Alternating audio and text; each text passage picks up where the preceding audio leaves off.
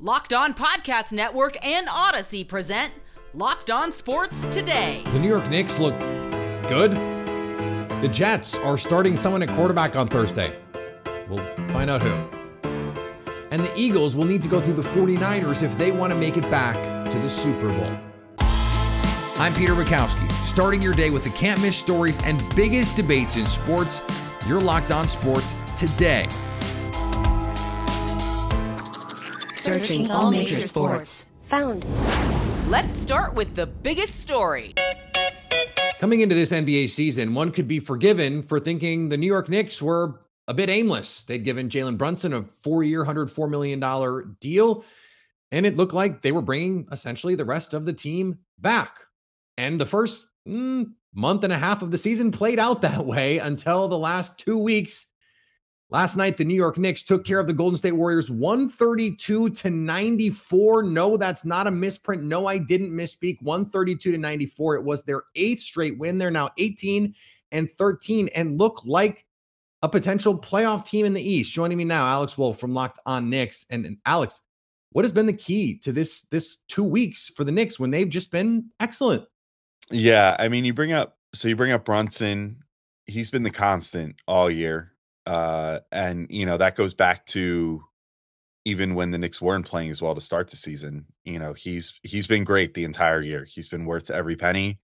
I think most Knicks fans didn't really bat an eyelash at the deal that he was given because if you've been a fan of this team long enough, you understand that great point guard play is priceless.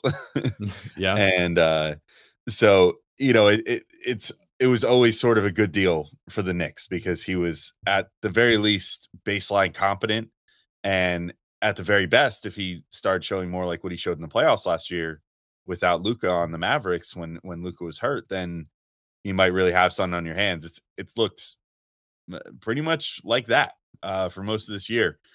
But specific to the eight game win streak, one thing is Tom Thibodeau shortened his rotation, which has been useful uh, in the sense that it's forced him in a weird way, even though he was the one behind the change, to uh, experiment with different combinations of players more now.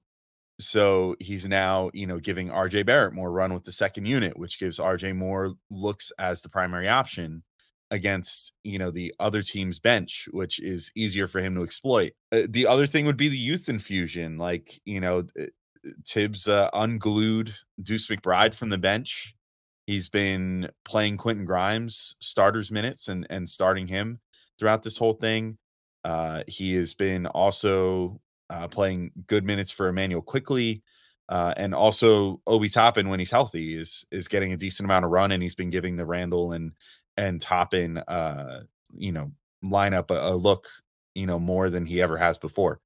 So all those things kind of add up to you know I, I think it's just these young players are kind of ready to go they whether it's Randall is energizing them or they're sort of inspiring and energizing Randall, whatever the causality is there, Randall is playing a lot better.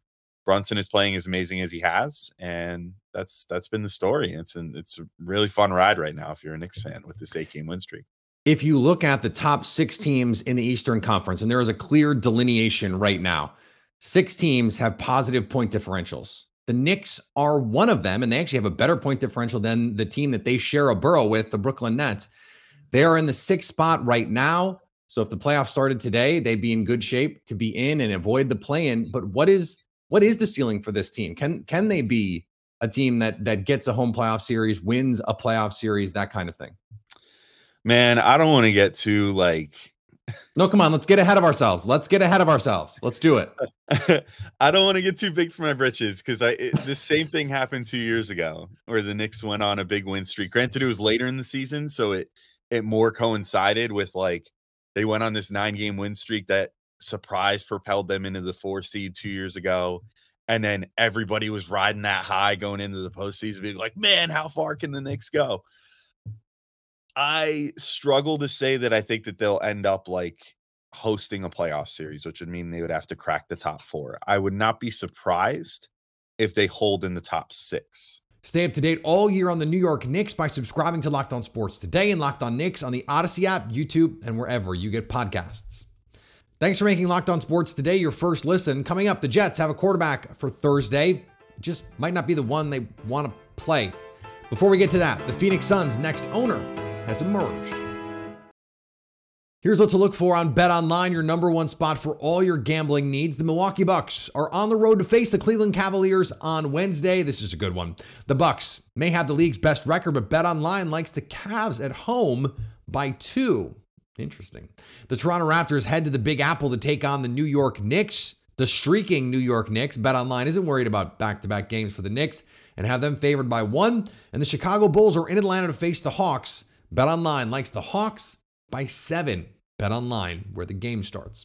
Now, here's what you need to be locked on today. Phoenix Suns are finally beginning to move past Robert Sarver.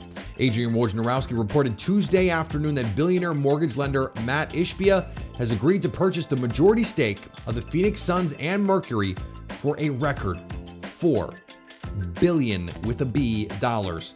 Brendan Clean from Locked On Suns has more. The Robert Sarver era is over for the Phoenix Suns as the team will reportedly be sold to billionaire mortgage lender Mat Ishbia, according to Adrian Wojnarowski of ESPN, for a record $4 billion.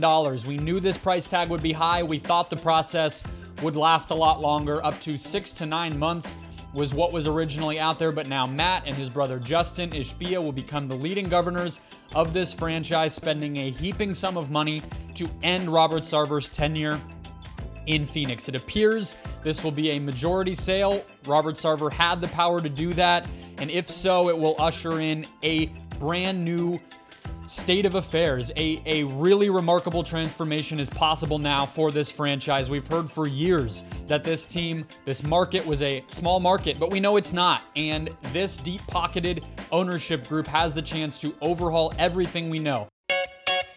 After initial reports had his injury keeping him out a few weeks, Jalen Hurts is not being ruled out by Nick Sirianni. The Eagles head coach said as much on Tuesday. Um, he's at a sprained shoulder, and I do not put it past Jalen Hurts. I don't put anything past Jalen Hurts um, as far as his mental and physical toughness. So there's a chance he could play this week. And so um, he is one of the toughest guys I know. Um, and he heals fast. He's a freak. His body is not like, pardon me, yours or mine, right? And so uh, I'm I'm shaming myself there a little bit too. His body's not like ours. Um, he heals fast. I didn't.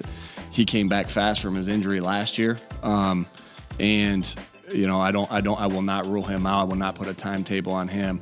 Um, and we'll see. We'll see what happens this week. But both guys will be. He'll be ready to go if, if he can play this week, and so will uh, so will Gardner. Could be gamesmanship, could be something more. The Baltimore Ravens passing game, not great. It's in shambles. Let the record show that no one is surprised. In an effort to breathe life into it, the Ravens claimed receiver Sammy Watkins off waivers from Green Bay on Tuesday. Baltimore bringing back Watkins with the hope that he'll improve the NFL's sixth worst passing attack and help an offense that hasn't scored a touchdown in the past seven quarters. This also comes as the Ravens placed receiver Devin Duvernay on IR after he suffered an injury to his right foot in practice and could barely put any weight on it.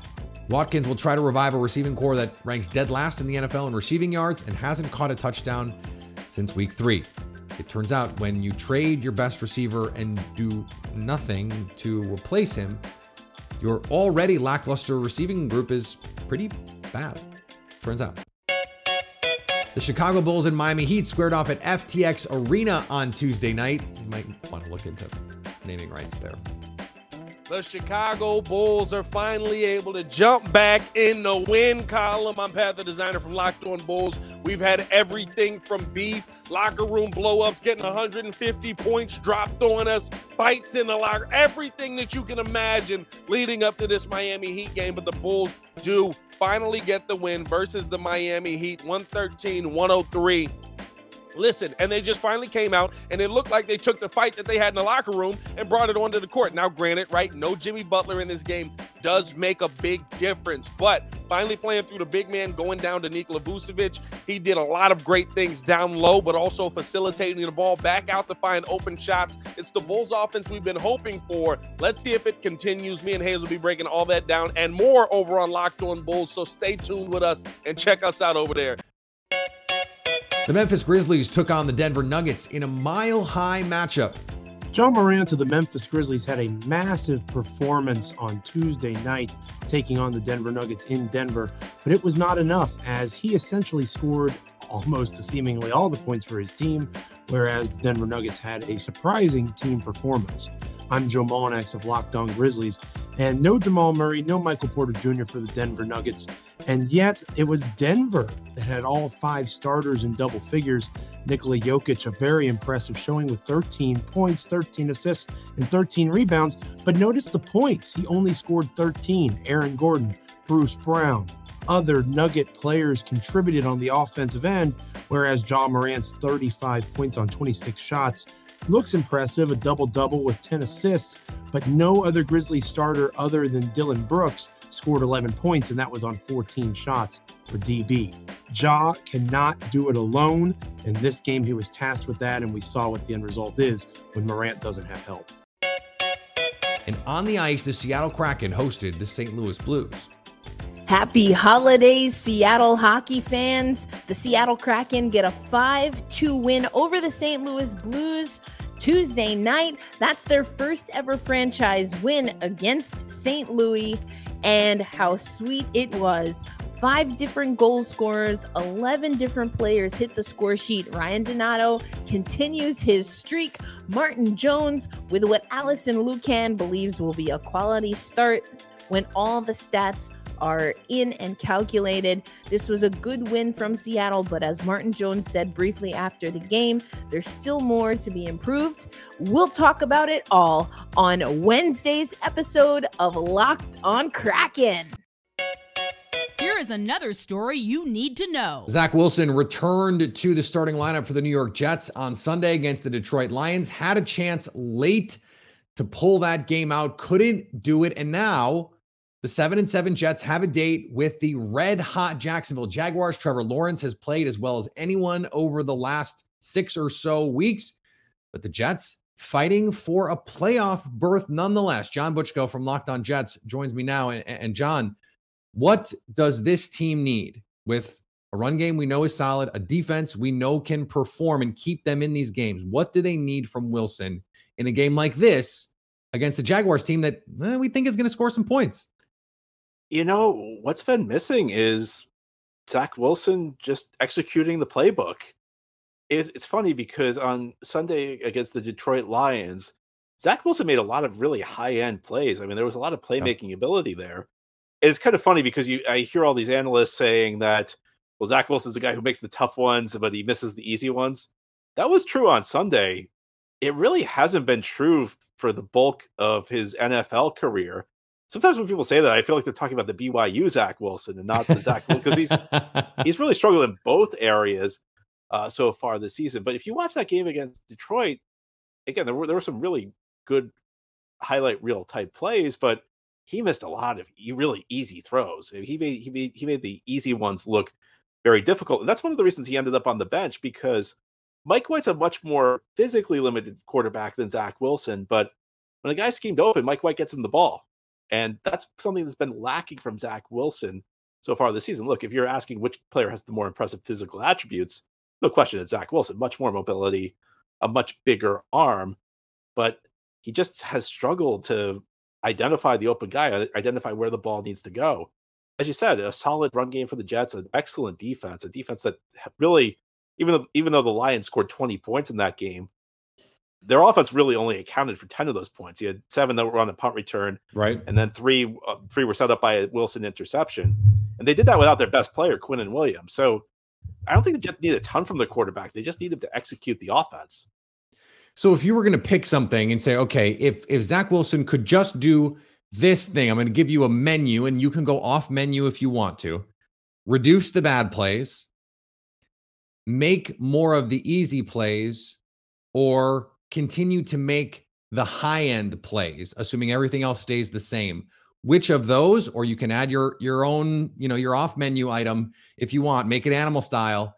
Uh, what what would what one thing would you add? What what one present would you give to Zach Wilson for Christmas? Make the easy plays hmm. because mm. this offense does a job scheming receivers open, and sometimes he's not identifying them. Sometimes his mechanics just fall apart.